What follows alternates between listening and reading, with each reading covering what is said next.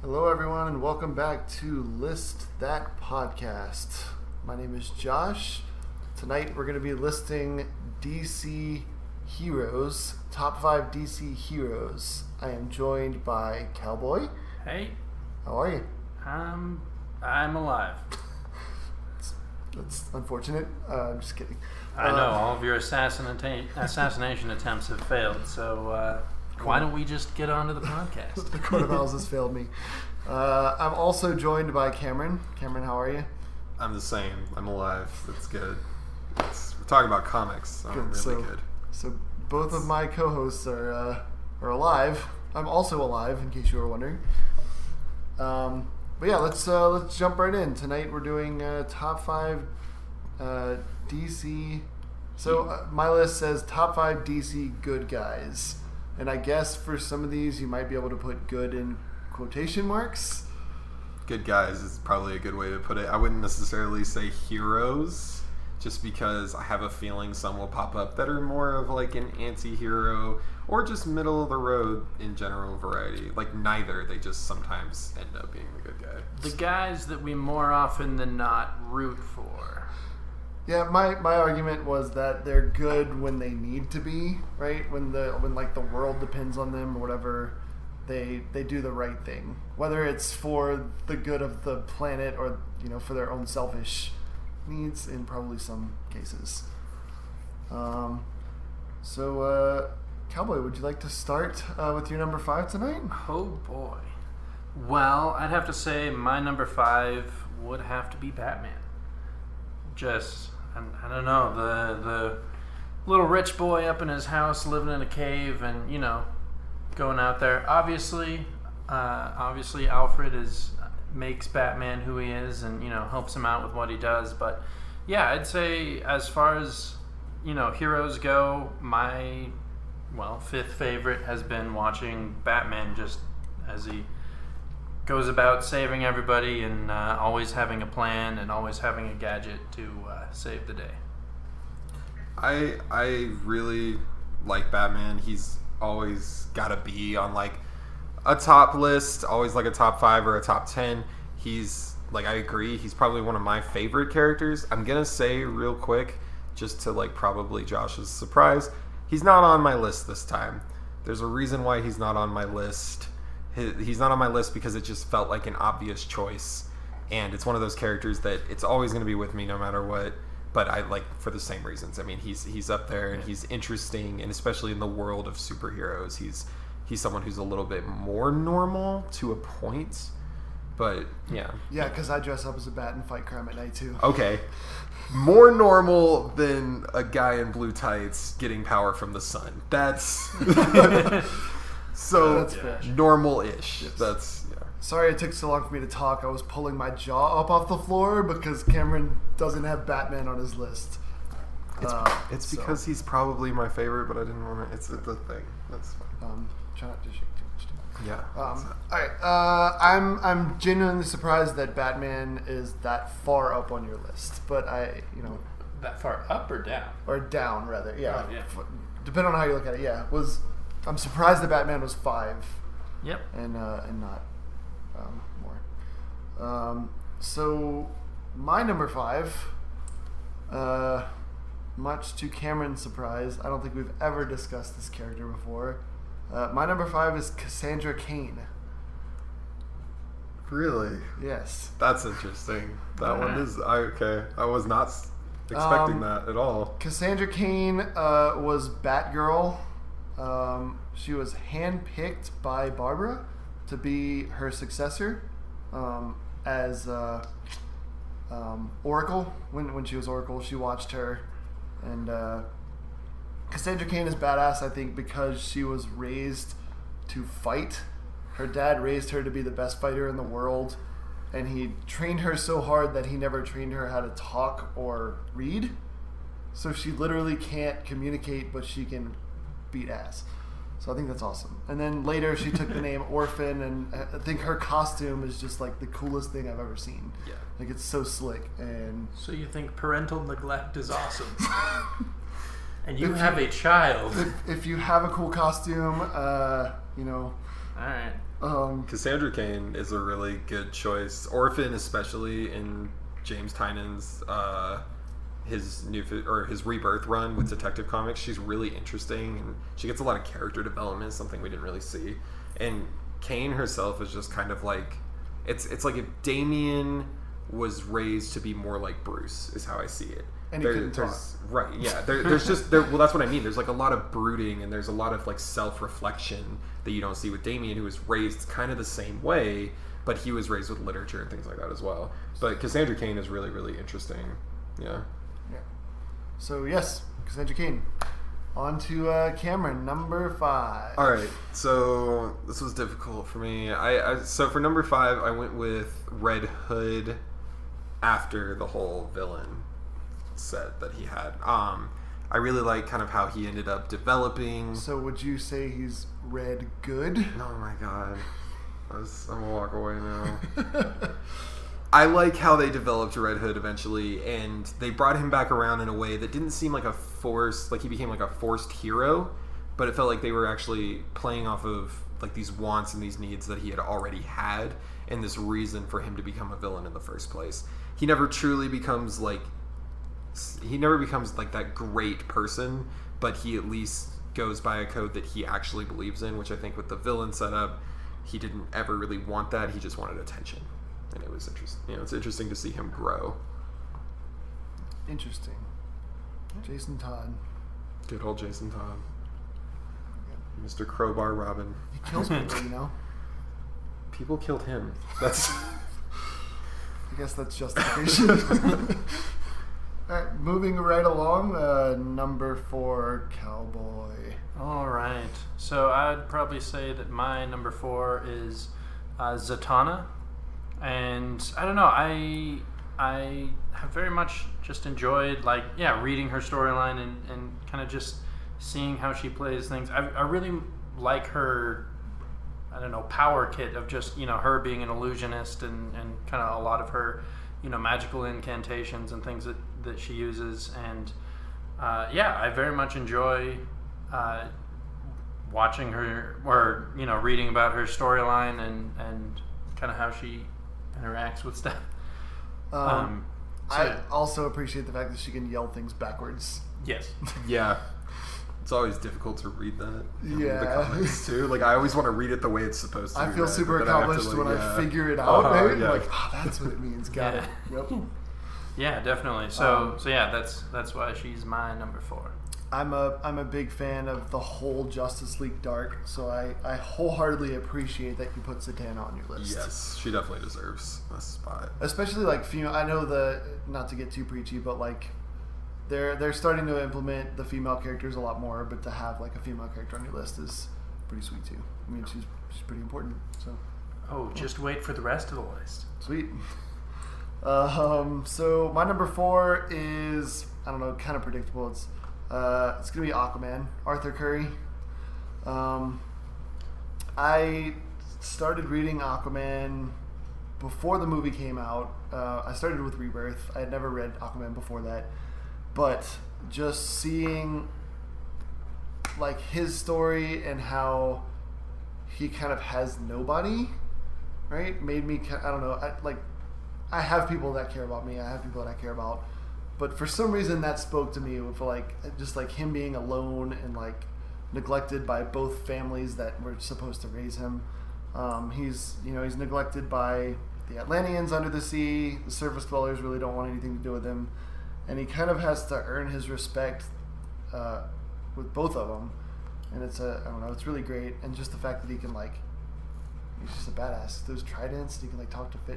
I think the old comics don't do it justice because they're like, he's like popping out of the water. He's like, "Hey, fish, like go get my mail or something." He definitely got the short stick on like, and it's the old Super Friends T V show that I think made it the worst because that's all he ever does is he Was just that the like one talks where he's riding to fish. Dolphins? Yes. Yes. yes. That's yeah. He's so, just riding on. He's like riding on the backs of dolphins. Like a, yeah. Yeah. It's so, uh, uh, and to that to that point, I. um I don't not appreciate the Jason Momoa one. I think they did okay. You know, I don't. I don't think it was garbage. I think people dragged it over the coals for um, one reason or another. But I think the people are out to get D C because it's not Marvel. Yeah. So I, um, I and I think with that, I think Aquaman's kind of an interesting character too, because he's also kind of just he's hated by people for just for the, the old jokes about talking to fish, but he is like a character that actually matters. He's a character that actually has something to do. I mean, when you look at something like Throne of Atlantis in New fifty-two, that was a huge series, and like, you know, what was at stake there was were just cities filled with people, and he was the person at the end of the day that was able to stop it, and no one else could. He's a really important character and a really interesting one. Let me also say that in Injustice two, the game, his like special, you get to they get eaten by a shark because of him, right? So that's oh, yeah. or Megalodon, right? Yeah, yeah, that's what it is. Yeah, no, he is just a fun character, and he also embraces that cheesiness a little bit. And whether it's the comics or whether it is the Jason Momoa version, there is like that element of the comedy there too, which is always interesting. Okay. All right, moving right along, uh, Cameron, uh, number four. All right, so I chose Batwoman for number four, who is uh, Kate Kane, and that's not it's not Batgirl, Barbara Gordon, but Batwoman is kind of her own breed of superhero. She is actually a cousin to Bruce Wayne, um, and without knowing that he is Batman, she kind of takes it upon herself to kind of cop- copy that emblem and become something that she wasn't able to be in the military. She gets kicked out of the military for the don't ask, don't tell policy, and um after that she kind of feels like she has nothing else that she can do in life, because that was her whole goal in life, and it just sends her on like this journey of trying to figure out who she is. And then there's this other aspect that I think is really interesting to her. I also really like the Justice League Dark aspect. While we don't see that with her, we see her going up against mythological characters and a lot of supernatural characters, and it's really interesting because she doesn't have any magic abilities. She's not getting anyone to help her, like anyone of that persuasion to help her. So she's ha- got to face that as just like a normal person. And I just think she's a really interesting character and constantly struggling with herself, and she's usually her biggest villain. So, so I'm completely unfamiliar with Batwoman. Uh, all I know is that Ruby Rose is playing her in the show, right? Um, yeah, they are doing the show. They're but uh, my question is, she's obviously part of the Bat family, if she's Batwoman, in a way, right? Does she have access to, like, the Bat gadgets and, and that kind of stuff? Like, does Bruce... So, when she originally started out, she was actually copying technology and trying to take it. Um, she wasn't planning... Her thing wasn't to be with the Bat family. It was to take that symbol and use it, use something that's already well-known to do what she wanted to do. Um, she did eventually get kind of ported over to the Bat family in, um, in Detective Comics. Again, um, James uh, Tynan's Detective Comics. Uh, and she kind of was the head of like a Bat team there, but there are so many, every time she's with Bruce, there's just a huge conflict and it rarely works out, and it's just because she's so much like him in a way where she just is herself. I, I'm kind of hoping eventually that she'll get her own team that she just starts. I think it would be really cool, just because she is that that complete opposite to Bruce, but so similar in that mentality. Yeah. Cool. Good to know. Uh, how about we uh, truck right along to number three? Alrighty. Number three for me is, I would definitely have to say, the Amazonian Wonder Woman. And yeah, I I don't know. With the with the new movie that had come out, and kind of just everything about her character of, yeah, just watching her be able to just kick ass uh, and take names all the time with her lasso and, and everything like that. I I very much enjoyed, um, yeah, I very much enjoyed the character of Wonder Woman, and just um, seeing, well, yeah, her exploring this new world, and also, yeah, getting to, well, fight for truth, justice, and in the American way. Um, and, well, I, I guess the Uh, famous Themyscirian way, or however you would pronounce that. But yeah, I definitely think that Wonder Woman is uh, my number three. Well, well, kind of predictable. I can uh, I can appreciate that. It's a well, gee, thanks. It's I think I mean there's a lot more to Wonder Woman too than just the fact that she's got a cool shield and a sword, and that's what I love about yeah. her is she is this character who was told not to leave an island, so she left it. She was told not to branch off from the military, so she branched off from their control. She's consistently told by the Justice League to not be as violent as she is, because she's definitely the most violent member of the yeah. Justice League, easily. Definitely. Almost to like a bloodthirsty point sometimes. Yeah. And I think it's so much fun to watch her, because she's just a loose cannon. And she'll do what she needs to do to get something done, whereas the rest of them sometimes won't. Even Batman sometimes won't take those steps that they need to take, and she always will. But yeah, I really like her. She's always a, like you said, pretty predictable choice, definitely yeah. there, but she's, I mean, I mean well-deserved choice, too. Like, I mean, that's... Yeah. I mean, I, I... There's no way part of the Justice League was not going to make it somewhere on one of these uh, lists. I would have so, been yeah. disappointed. Yeah. yeah. so, um... Yeah, so moving right along, my number three is going to be Red Hood. Uh, I really, really enjoy Red Hood and the Outlaws. Yes. I think it's fantastic. Um, if you're listening, you probably know who Red Hood is, but he was Jason Todd, who used to be Robin. He was killed off, and then they brought him back about about ten years later. Um, He was resurrected in the Lazarus Pit, the Rachel Ghoul like Lazarus Pit thing, and uh, he kills people.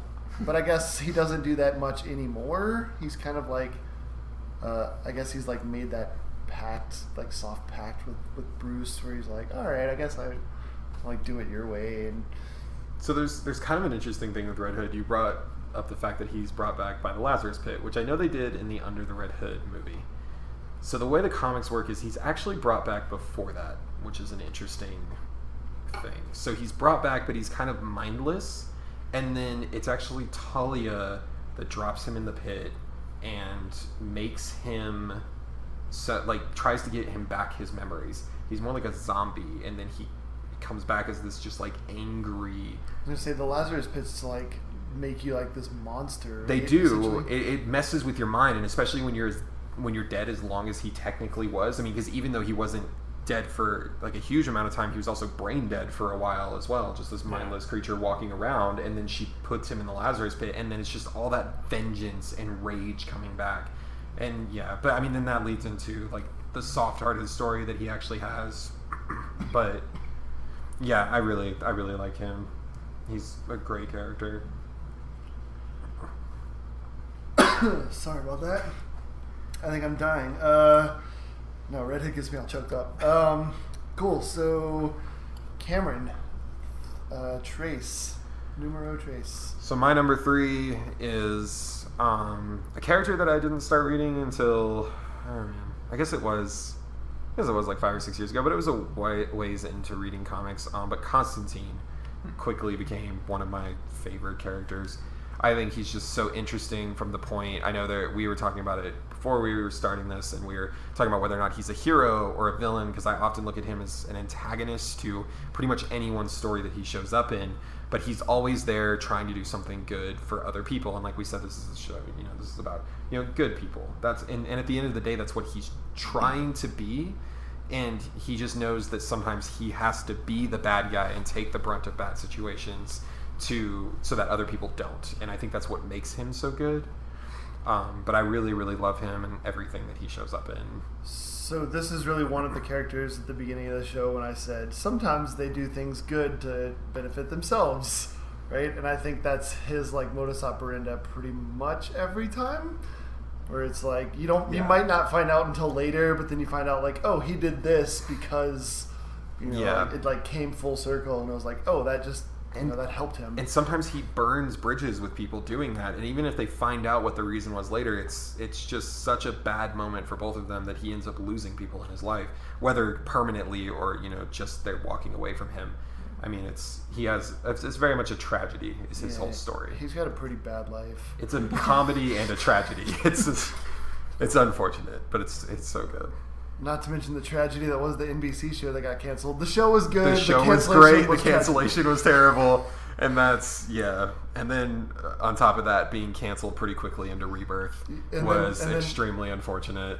And then to stigma Legends to tomorrow, I appreciate that, but I feel like that's a punch in the face. It's an unfortunate place for... Uh, we. He should have gotten a solo show.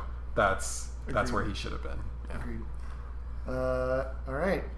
Cowboy. All right, number so, two. Well, keeping in the uh, comedy side of things, then uh, let's go on with uh, Billy Batson with Shazam.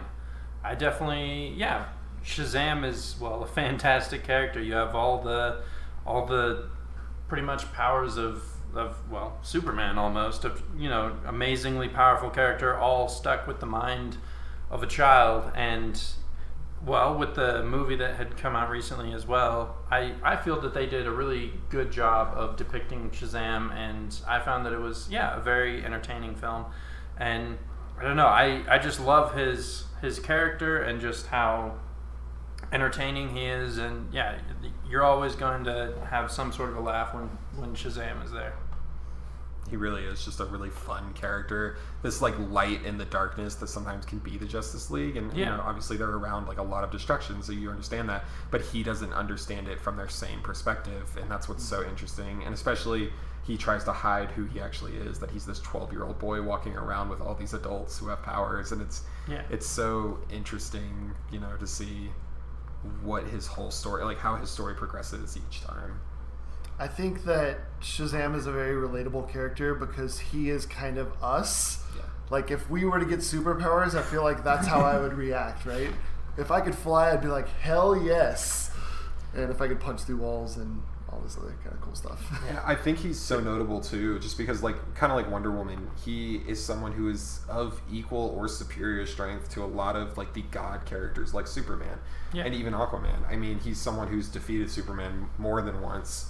And it's just, it's interesting to see someone that isn't considered a godlike character necessarily with the powers of gods, and he still just kind of meanders his way through Justice League and things like that.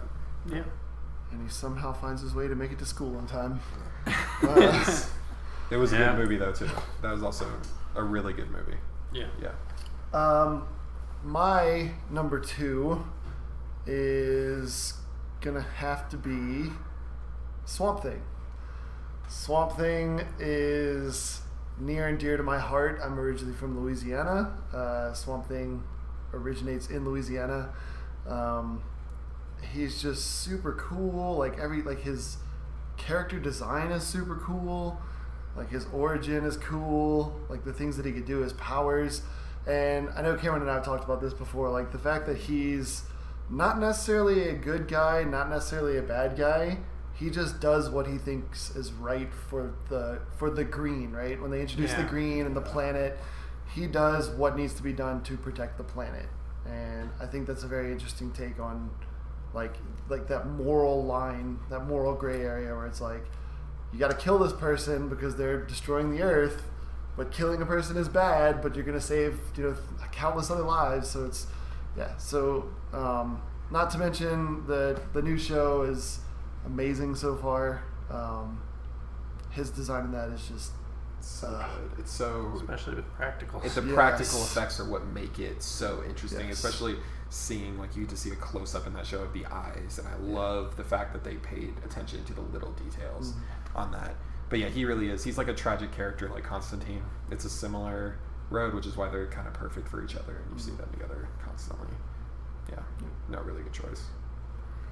All right, Cameron. My number two is uh, Nightwing. I really love Nightwing. Now, Dick Grayson as Robin is actually not my favorite Robin, which is an interesting thing. I I didn't really care for him as Robin. I think I don't know if it's just like overexposure or what it is. But he's just, he's not always the most interesting to me um, in that suit. But as Nightwing, I find him just so fascinating because he is someone who is in a position where Bruce was, like, at the same age, but he's this lighthearted version who's been trained in the same way. He's lost his parents and his family. He's actually lost siblings as well. Like, he, he's lost people in the same way that Bruce has. But he tries to find this lighthearted spin on it. And, and like, reading, I've been reading Rebirth, and I read kind of through, like, all of his Rebirth stuff. And it's interesting to see him kind of progress through and figure out who he is slowly over time.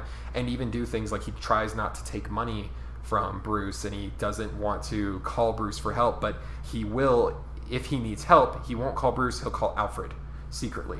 And I've always found that just kind of like this funny little bit to his character, how he sees Bruce as a dad, and because of that, he's trying to get him to notice how good he is at what he's doing. And he takes over his own city.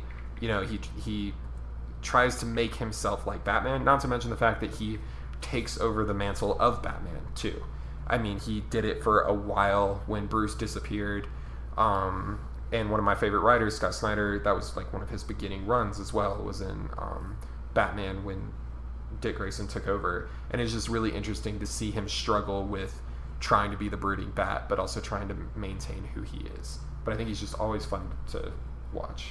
So I have a couple segues, and I don't want to get too much into this, but um, I know we've talked about it in length uh, previously, but uh, kind of what you hit on with like being in Bruce's shadow and like kind of that brooding thing, I really think they did a good job on the, the Titans character of Dick Grayson, where, you know, we were all taken aback when he was like, F Batman. Yep. But the more you watch the show, I feel like they nail his like... why he said like like his sentiments in why he says that, I, and I think it's more than just like they they're looking for the reasons about why he's saying it. They're they're using other characters to draw out who he actually is versus who he's acting like. And they even have characters like Dove mentions that you're not, you know, you're different than you were before. And I think it's so important to see that what they're doing is they're they're slowly building on his character. They're doing what the comics did and kind of having him figure himself out. First, he's angry and violent until he figures out he doesn't want to be that. And, yeah, Titans is doing, and, you know, in my opinion, they're doing a good job so far of that. Yeah. My other question is, who is your favorite Batman? Who's my favorite Batman? Or, sorry, sorry, who's your favorite Robin? Who's my favorite Robin? If it's not Dick. It's it's Damian. Okay. Uh, Damian's got to be my favorite Robin. I was just, just going to say, I don't think Tim Drake is anybody's favorite except... Uh, well, see, Tim Drake is like a certain year of people. Like, that's, he's going to be their favorite. I remember James Tynan and uh, I think it was Steve Orlando when I was at Comic-Con this last weekend. They were talking about it, or he was talking, Steve Orlando was. And Tim Drake is like, it's like a set of people that love Tim Drake. Yeah. And he has his place, and he, yeah, yeah, Damian is. That's fair. Damian's better. All right, uh, good, uh, good choice. Yeah, Nightwing almost made my list, but he he fell he fell just short. Um, but I do appreciate um, I appreciate Dick as Nightwing a little bit more than him as Robin. Yeah. Um, all right, Cowboy, uh, number one, oh, top boy. of the list. Top of the list. Well, this goes definitely back to my to my childhood, growing up. Uh, watching those Saturday morning cartoons. Ninja Turtles are not D C characters. Dang it! but, but no. Uh, my mine is definitely Raven. Oh, that's interesting. Yeah. Um, I did not expect that. I wasn't expecting that. All right. Well, yeah. So, so growing up watching, uh, watching Teen Titans, and you know, kind of that um, that whole dynamic. Yeah, one of my favorite characters on there was Raven, and just um, yeah, her her similar tragic backstory, and just her having to well overcome who her father is, and having to battle against you know family, and and yeah, being the destiny child, and always having um, you know she always has to keep her emotions under control, and you know she's under such intense pressure for for such a young girl, and yeah, she comes through and, you know, is able to be a badass while while kicking ass uh, the whole time. So, yeah, I, I definitely say that Raven is, is my number one.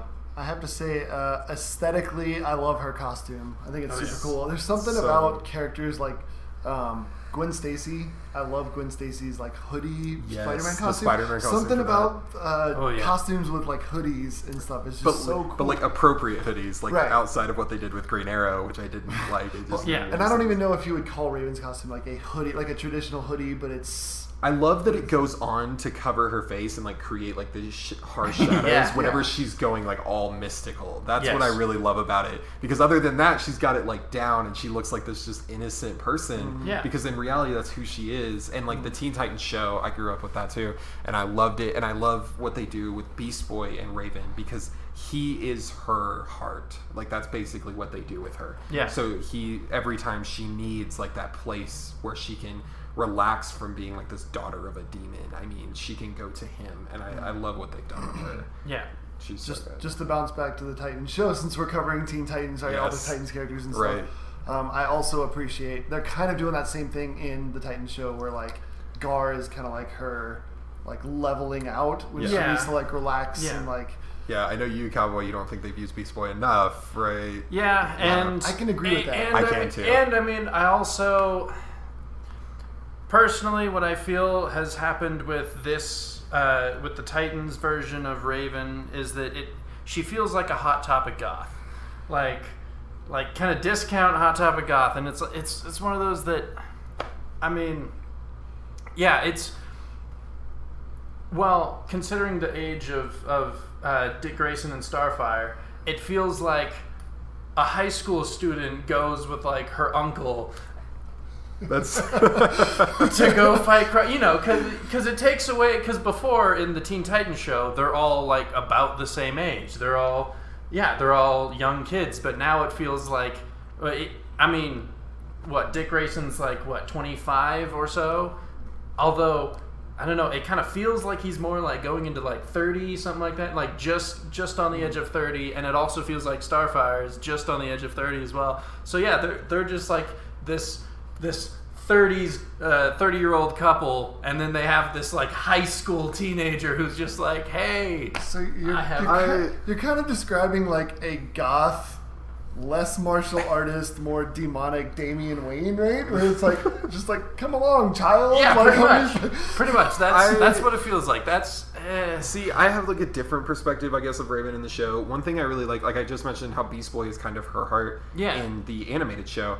One thing I'm seeing with Titans is Beast. They're doing the same thing with Beast Boy. Yeah, like, they are definitely doing that. Yes. But because she needs that. But even though she needs someone, she's pushing things aside and being there for. Uh, for Night or for who's not Nightwing, but for Dick Grayson, yeah, and she's kind of being his heart, and she's pulling him. I think it's kind of interesting because for such a dark character, they're using her really well to pull out the lightheartedness in him.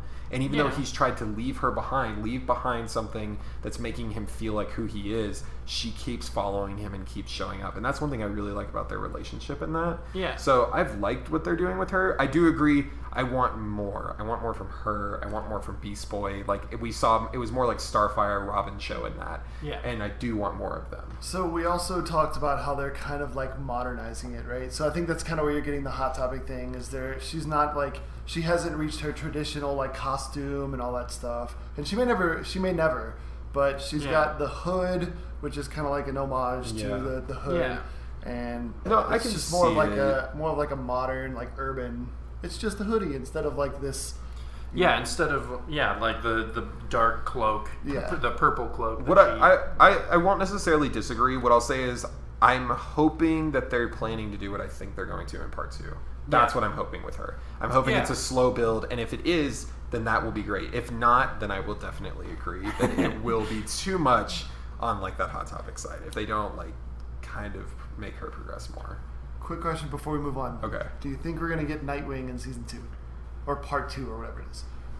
I think, I think we're gonna get we'll there. see. I have a good feeling we'll see the thought of Nightwing, or even like the emblem at the end of part yeah. two. That's I think, what I think. Yeah, I think he yeah. needs to let go of Robin first. Yep, right? and I and think, then... and we're we're going to see Batman and all of that, and we're going to see more of Jason Todd, who I think is a great catalyst for that. Mm-hmm. He's going to be there to kind of push that, but I think it'll be at the end of part two. So it's going to yeah. be weird seeing Jorah as Batman. I'm just going to take some time. To, I'm not over the game. I'm still not thing, ready right? for that. That's yeah, that's a little weird to me.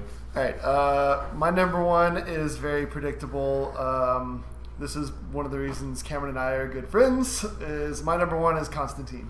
Yes. Um, Constantine is like a staple in my life now. He was one of the first like real D C comics that I read. I picked up the Hellblazer trade from like the eighties, like the old super old British. Jamie Delano. Yeah. Yes, so like, good. Like super British. They use a lot of slang, and I was like, I don't know what that means. I guess I'll just go with it and figure it out later or something. But uh, I think that Constantine is is a fun character in the sense that he's kind of all of the sins that we can't act on, that we always like not necessarily think about, but like, you know, in a world where anything was legal or anything was possible, or there were no, you know, like he like he smokes, he's he's bisexual, so like he literally sleeps with anybody he wants to, you know, he He deals with angels and demons and spirits and all that kind of stuff, which everybody thinks is cool. Um, edgy and stuff. I, I think he's just he's always been a progressive character in that way too. Like even reading I've been reading through Swamp Thing, where he originally appeared, and like his original arc in that before Jamie Delano ever had like a series with him.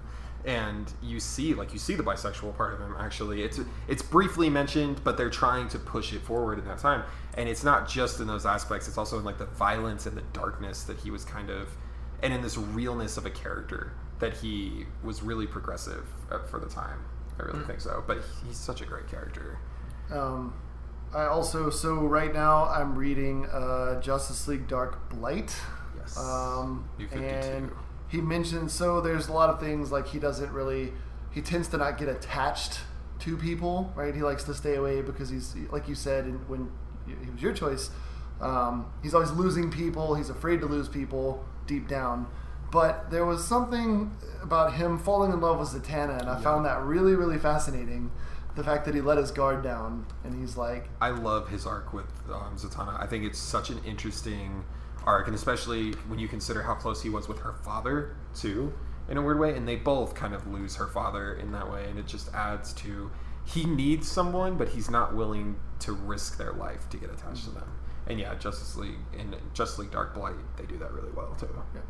yeah. Um, and then I, I also put a note in there that he used to have a punk band called Mucus, uh, Mucus Membrane, which yeah. I thought was uh, that's how he like, started all of it. Yeah, that's, yeah, I thought that was pretty rad. Oh man. Um, they they tend to mention that in pretty much every run that he's in. You know, yeah. like with the, I think the Rebirth they mention it as well. Yep. Um, I could be wrong, but um, and then uh, yeah, so I mean. Uh, I, I will do a plug if you haven't seen the show that ran on N B C. It is on, uh, I believe it's still on C W Seed, which is free. It should be on C W Seed. It's um, also on the D C Universe yeah. um, subscription. Yeah. It's really good. It's super it's good, really yeah. Good. Um, the one of the first stories I ever read was called The uh, the Feast of Flies, right? I think it's, yeah. I think and uh, something to that effect. Right. And they did it in the show. And I like got chills when I watched it because I it was the first thing that I had read in the like seen from page to screen. Yeah, and I was like, it, they did it so well. I thought. And almost every episode of that show too, I think minus like one or two, it, it's like actual comic yeah. episodes, and they do them so strictly yeah. to the comics. They just change minor details. It's like watching the comic. Right, out, it right? really is, and it's it's just so good. And uh, quickly make a note before I jump to Cameron's number one. Um, I'm nervous about the Swamp Thing show because I don't know who's going to fill Matt Ryan's shoes as a Constantine, because you can't have Swamp Thing without Constantine. Like, he has to show up in the show eventually. And, and Matt Ryan is a great Constantine yeah. and much better than previous American black-haired persuasions that played him. Let's just... Who were not so excellent, right? Not, not so excellent. Not the most excellent adventure that I've ever been on. Oh man! All right. Well, going along with Constantine, my number one, and this is again, yeah, it's Swamp Thing.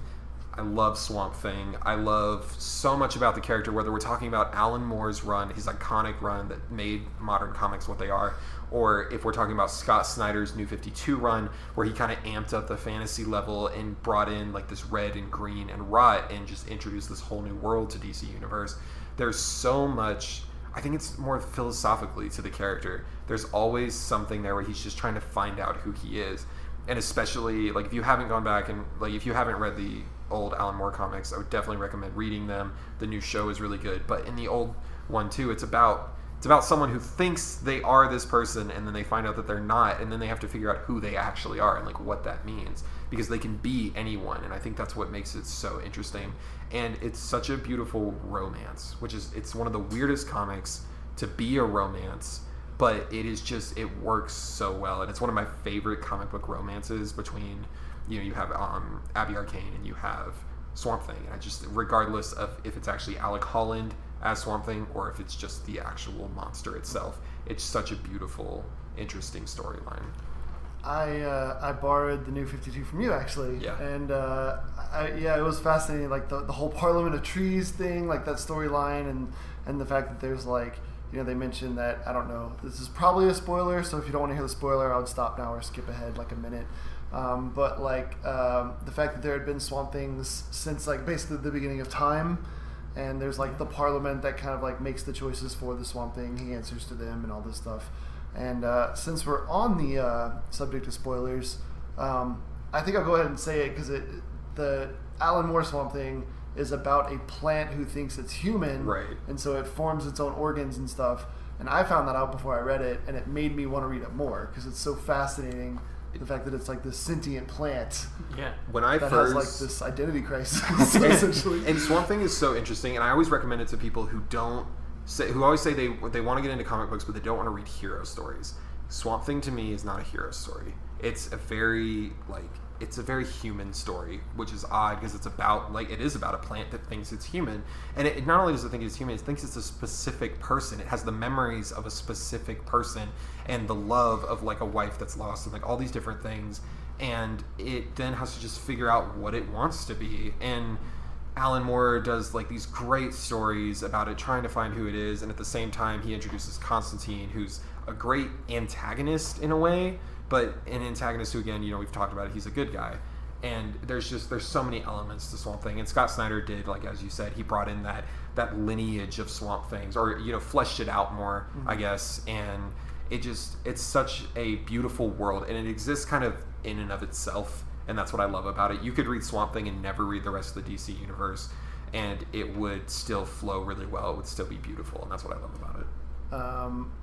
In in the Blight comic that I'm reading right now is a perfect example of like Constantine is there, they're working together as a team, like kind of like this makeshift team, right? Yep. But Constantine knows exactly how to push his buttons, yep, just right, and it's so good. Yeah, it's, it's always like this sibling rivalry almost that feels between the two of them, and it's just it's fun from from day one when they first meet each other to even now when every time I see them meet up, I, I always just wait for those moments. Because I really love it.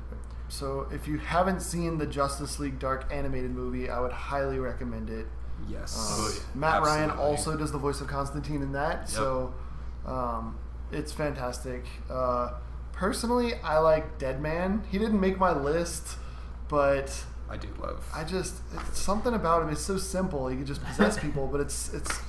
I guess just like a snarky humor and stuff is just. So, so yeah. Speaking of characters that didn't make our list, do we want to go into honorable mentions? Yeah. Too? So yes. So yeah. So All we're right. gonna jump over to Cowboy to start off our honorable mentions. All right. So my honorable mention definitely has to be Green Arrow. Um, first off, just I absolutely love his his wit, his humor, and yes. yeah, just how entertaining of a character he is, and and he always has a comeback. He always you know has has something to say.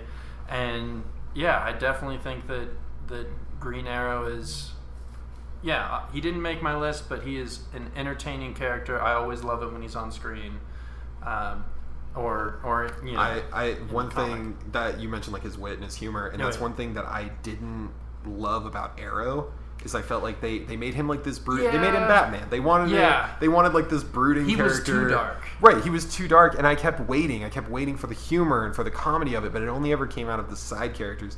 And reading the comics, that's what I love about him. Yeah. Is he's so much fun to read, oh, yeah. and like you feel like you're right there next to him just because of how personable he is in a weird way. Yeah. Yeah. No, I do love him. I was just waiting for the mustache.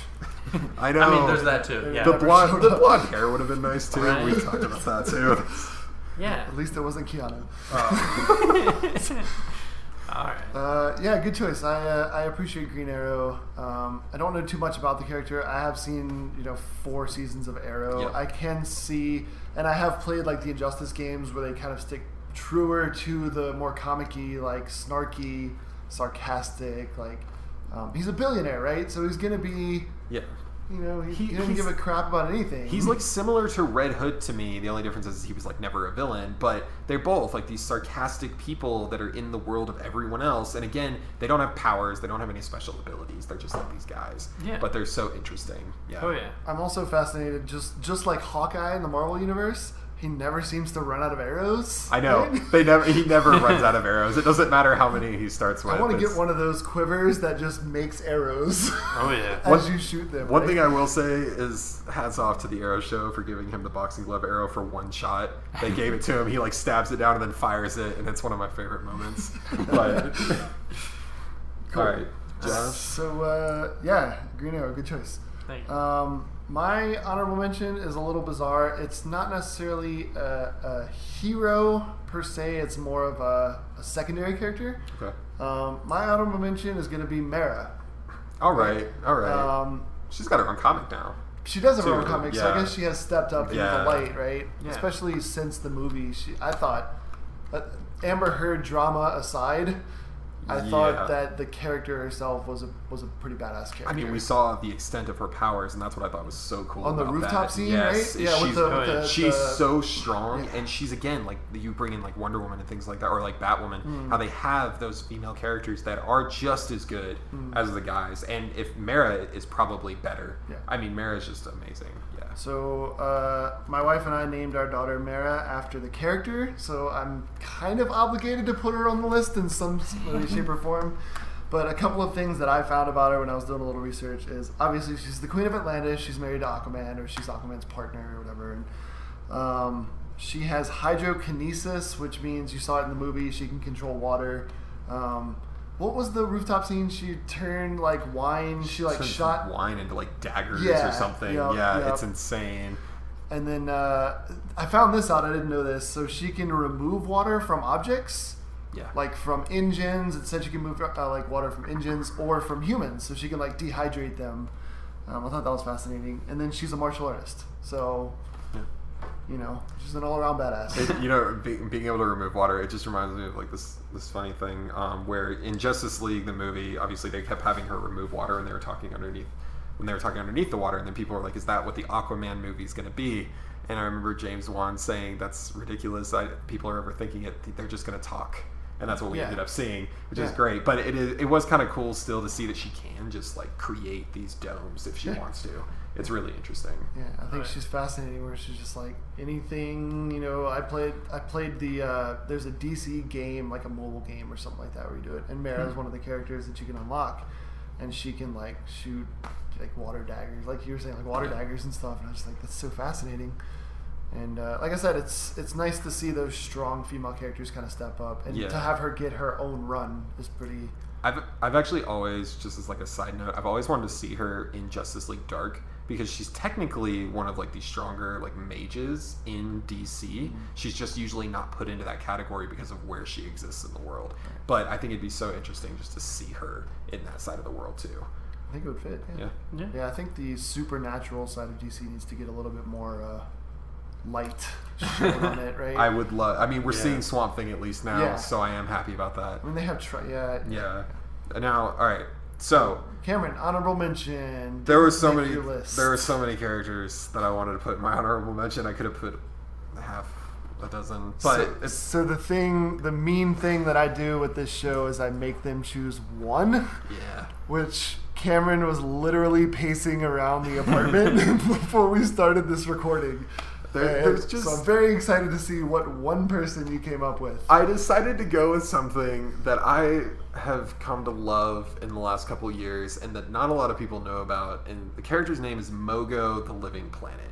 This is not hmm. a character that most people know about. So this is a Green Lantern, and it, it's, it is an actual planet in itself. It's a sentient planet that can hmm. move through the universe at its own will. And what I love about this character is, for one, it's witty and sarcastic. So it can speak. I, or yes, it can. It can speak if you're like on the planet, and it'll speak to you. And I think it's so great because when the character first started, I think it started in like the eighties or something like that. Uh, the story was that they were looking for the Green Lantern living on that planet because they thought that's where the ring went, is that it went to someone living on the planet. But as it turns out, it went to the planet itself.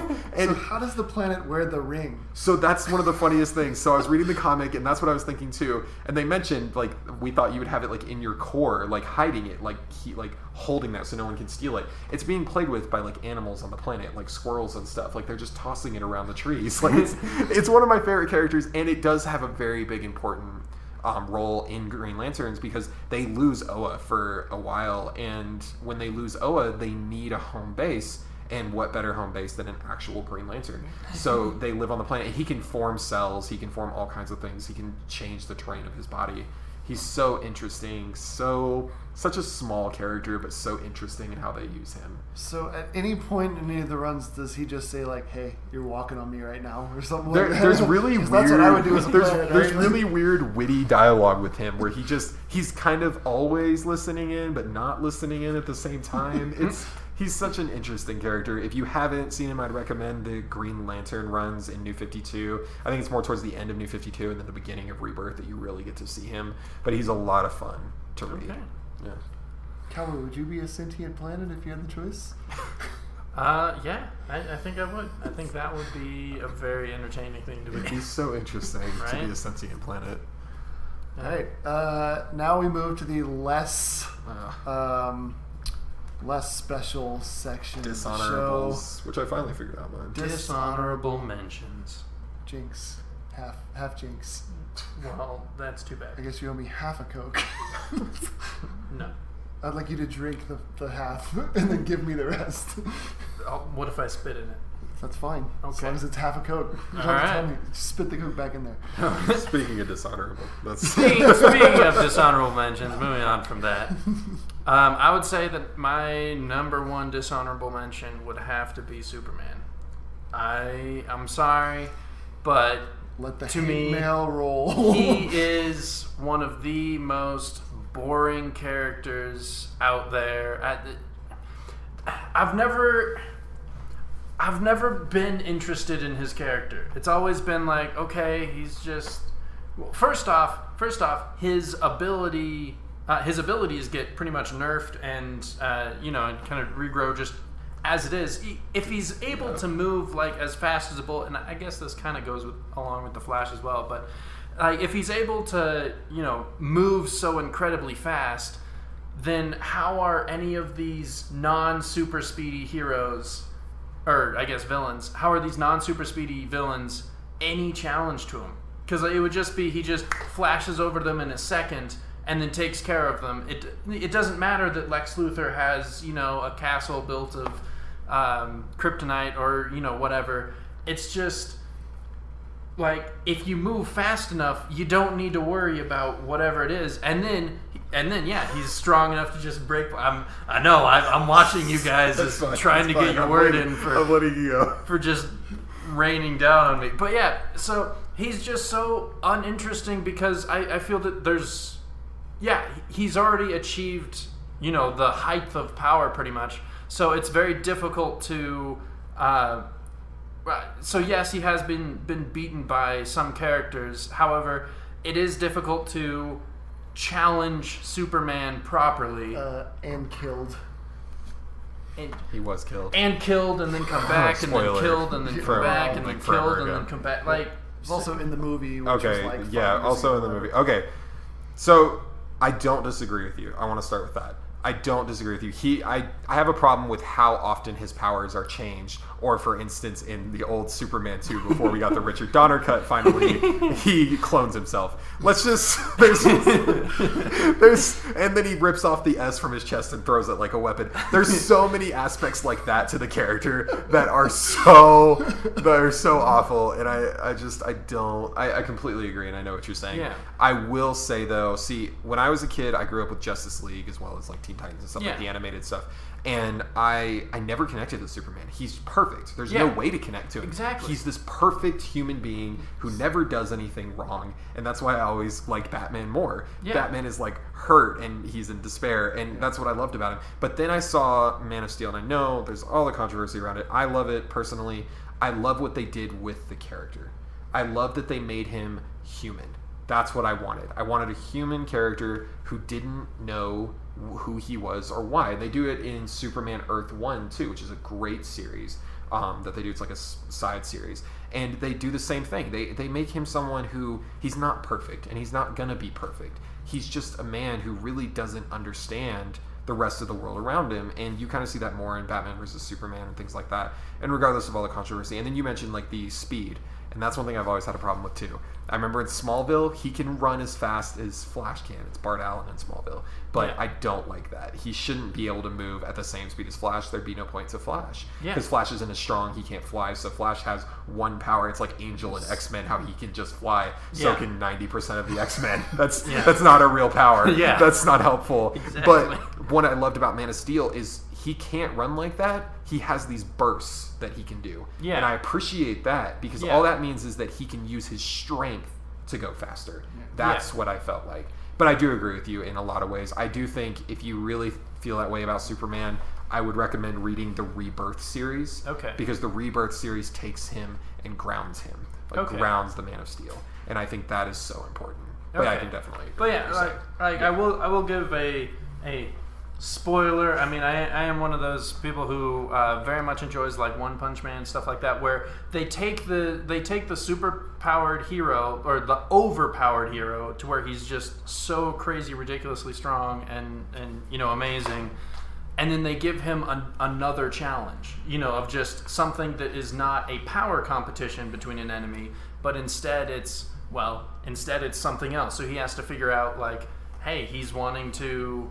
Well, in the case of One Punch Man, you know, he's wanting to uh, be recognized. He's a hero for fun, and he's, um, yeah, really just trying to find someone who can actually stand up to his punches so that he can have an actual fight instead of just obliterating them instantly. And so, um, so yeah, giving giving a character, you know, something beyond just if you already have them, you know, at the peak of power of just, you know, so amazingly strong with a thousand different abilities that are all ridiculous. Giving them something else to challenge them beyond a strength contest makes it so much more interesting. Yeah. It's... I have a buddy back home in Louisiana that is a huge superhero fan, and if he ever listens to this, he's going to be steaming from his ears. But... Sounds good. I will never visit Louisiana. Something... Something, yeah, he'll tackle you at like four hundred miles an hour, like the whole Man of Steel movie. But anyway, that's another conversation for another day. Um, but he, he explained to me something. It's so I agree with you also, right? I have two words, too powerful, right? Yeah. It's just like, it's no fun. Uh, you said Batman. Batman gets his back broken. He's human, right? We can relate to him more than just yeah. like this alien flying around who, like you said, gets his power from the sun. Right. um, but... There was something that he explained to me. It's less about the powers and it's more about, for him, you know, from what I remember what he told me, it's more about like what he stands for as a character, right? His motto is truth, justice, and the American way. And it's more about doing good and helping these people. And and I, I kind of felt, I don't like Superman, right? I don't like Superman, but I could appreciate the fact that he liked it for that reason. See, this is, this is the last thing I'll say on this, so we can go on. But what I will say about Superman, I don't know. Maybe I, I didn't, maybe we should have done a whole talk just on Superman. I didn't realize this was going to happen. Join us um, next time for Superman. um, but this is one thing I hear a lot of people say. Superman is overpowered. Some versions, yes, he's way overpowered. The main canon version of Superman, however, has so many ways like that he can be taken down. For one, Aquaman is usually equal strength with him. Wonder Woman is way more overpowered than he is. She usually doesn't get lumped in with him, but I've but like in the comics, she sends him through walls. I yeah. mean, she's way more powerful than he is. And then you have Flash, the, right? Flash is also like Flash an is extremely and, powerful person. And if it wasn't for Flash's ego a little bit, he wouldn't get touched so often. That's kind of what happens. But the biggest thing about Superman, that, and we've talked about Justice League Dark a lot, and this is what I love about it, he is weak to magic. And that is what makes him so interesting, because if you look at a vast majority of his villains, you see a lot of them, they have those magical areas. Or like in Justice League, they'll go up against, some, like he could, in theory, go up against someone like Constantine, someone so far down the chart in terms of strength, and he could lose so quickly because he can't do anything to them. He's so weak to magic. I mean, Zatanna could take him down with one like backwards saying. Like yeah. that's and that's and that's where and I think more than anything, and this is why I was bringing up Man of Steel and Batman versus Superman, and regardless of what it, of all the controversy, and I don't really care, is that you see it's not about him and his physicality, it's about his mind. And like Man of Steel, for instance, I was talking to someone and I was bringing up the point that it's not, it, who cares how strong he is, because he literally has to choose over killing one entire race of people, his own. Like killing and making sure that they can never come back again so that he can save this other race of people. And it's his mentality that really gets torn. And that's where Superman often loses, is you can break him mentally. And that's what yeah. Luthor's there for often, is yeah. Luthor breaks him mentally. Um... One note before we move on, uh, I will be seeing Brightburn. It is out. I want to see Brightburn. Right? And I never knew Ooh, yeah. that I needed a horror Superman, which is essentially what it is.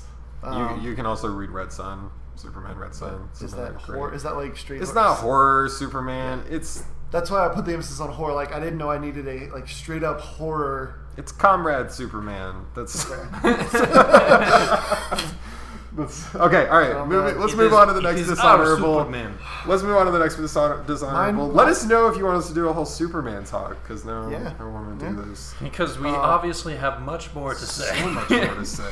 Um, mine will be quick and painful. Um, my dishonorable mention is Booster Gold. Uh, Cameron like looked at me before the podcast, and I said, "I think you can guess my dishonorable mention." And he said, "Yeah." Yeah. Um, Booster Gold is uh, so I don't. I don't know. The, he's just such a pompous, like arrogant. He's just annoying, right? So the way the note that I put in my list is that if you guys are familiar with the Borderlands series, right? Yeah. Yeah. You're familiar with Claptrap the robot. Yeah. um, Gearbox designed Claptrap to be like, to, for people to hate him, right? To be annoying and for people to hate them. I feel like that's how Booster Gold was designed. I mean, I think that's fair. Yeah. So he is D C's Claptrap. I mean, we're, and we were talking about it a little bit more, and I think one thing that kind of was annoying about him is he did kind of take himself seriously to a point when he first showed up. He was satirical in a way, um, but he, he's been taken more, like, as a comedic character now. Like, you see Justice League three thousand, Tom King's recent run on Batman and Rebirth, um he does like a whole comedy story with Booster Gold, mm-hmm. and those aspects I do like, but overall Booster Gold is probably one of the most worthless characters in com in like D C Comics. Yeah, he's like the guy, I can't remember his name right now, but the guy in Harry Potter that like talked a big game and then it was like a bitch whenever he's like, just like yeah I mean he's stuff, just right? like oh, yeah. he's yeah. one of two other missing Stooges. I mean, that's just all he really is. But yeah, no, I, that's a good choice. Yep. He deserves a dishonorable mention. Um, quick post note before we move to Cameron's dishonorable. Um, I see Cowboy has like a list of characters up, and before you gave your dishonorable, I saw Nightwing right in the middle of it, and I thought you were going to say Nightwing was your dishonorable, and I was going to see you and Cameron fight like right in front of me. That right? would be a whole podcast. I got that's... really excited, and uh, but yes, no, that was, yeah. I was, I was disappointed. I didn't right. need to pull up the page for what was mine. All right, yeah, you didn't. You just threw that. Apparently, out. Apparently, we no needed shame. to write a book. That's that's where we needed to go. No All right, shame. My dishonorable is one that not a lot of people know. It's the reason why he's a dishonorable, because even though he had a big part, he's so I just don't like him. Uh, Guy Gardner, who is a Green Lantern, he is one of the Earth Green Lanterns, and I really don't like him. He's super egotistical. He's got like. He's his character is like this Brooklyn mindset, and he's he's Isn't like he I'm like the, the greatest, jock? and yeah, he's, he's like the, he's a jock, a jock. Right? Yeah. And he has other powers outside of the Green Lantern ring. They don't get showcased very often, but he does get the ring pulled from him, and he kind of just disappears from comics. I like he's he becomes like he's important for a little while, and then he goes away, and then he kind of comes back in New fifty-two, and I think he's kind of back in Rebirth. He comes but back in Blackest Night, right? Yeah, he's there in Blackest he does. Night. He does. Yeah. He's such a worthless side character to me, though, and he is one character that I know is just disliked by a lot of people. He's really egotistical. He's arrogant. He adds nothing to any team he's ever on. He's really there just as a physical guy, and he got his you know he's gotten his limelight, and he never really should have, and that's that's what I want to say about him. Luckily, he's fizzled out a lot. I, I in terms of like all the other Green Lanterns, you know, it's funny, I have an honorable mention of a random Green Lantern, and I got a dishonorable of this one. And you know, Hal Jordan was much better, and uh, Kyle Rayner was much better, and Mogo is always better. And that's couldn't help but notice you didn't mention Jon Stewart. I do like Jon Stewart. There's other aspects of Jon Stewart. Well, we'll go into that. I do really like Jon Stewart. I just he was dumbed down for the Justice League animated show, and that was the first react. That was the first like time I ever got to see him. So because of that, I've never connected with him all that much. I, I do think it's fascinating that no lanterns made our like actual list. That's but true. You had an honorable and a dishonorable, both and, lanterns. And my honorable was not Hal Jordan, which is you know it was the planet that houses the you know. He's housed up. You're pulling from like, I'm going to pull this random planet that most people haven't heard of, and I'm going to pull this asshole, Guy Gardner, that, you know, hopefully a lot of people haven't heard of because he sucks. Um, yeah, so that's fascinating. Uh, so yeah, good good lists. Um, let us know if... Uh, you know, who your lists were. We have a uh, Facebook page now. It's list list that podcast. Um, you can like us there. I think we're up to three likes. Whole oh, and, uh, new record. That's almost a handful. That that's... is almost yeah, and oh, uh, probably less than half of them listen to this. But but no, uh, you know, let us know what, what your lists are. If if our characters made your list, tell us where and, we uh, went wrong. Yeah, tell us, tell Cowboy how much you hate him for making Superman his dishonorable mention. All hate mail will go directly to Josh. I'll answer every one of them. Yep. Um, cool, yeah, so that has been our list for that. D C, or top five D C good guys, in quotes. And then next time, just for everyone still listening, next time we're going to go over favorite D C villains. We're going to go to the opposite side of the spectrum. Probably have some Oh boy, there. That should be fun. Yeah. So we will see you next time. Thanks for listening. All for right. uh, for me, I'm Josh. I'm Cowboy. I'm Cameron. Thanks for listening.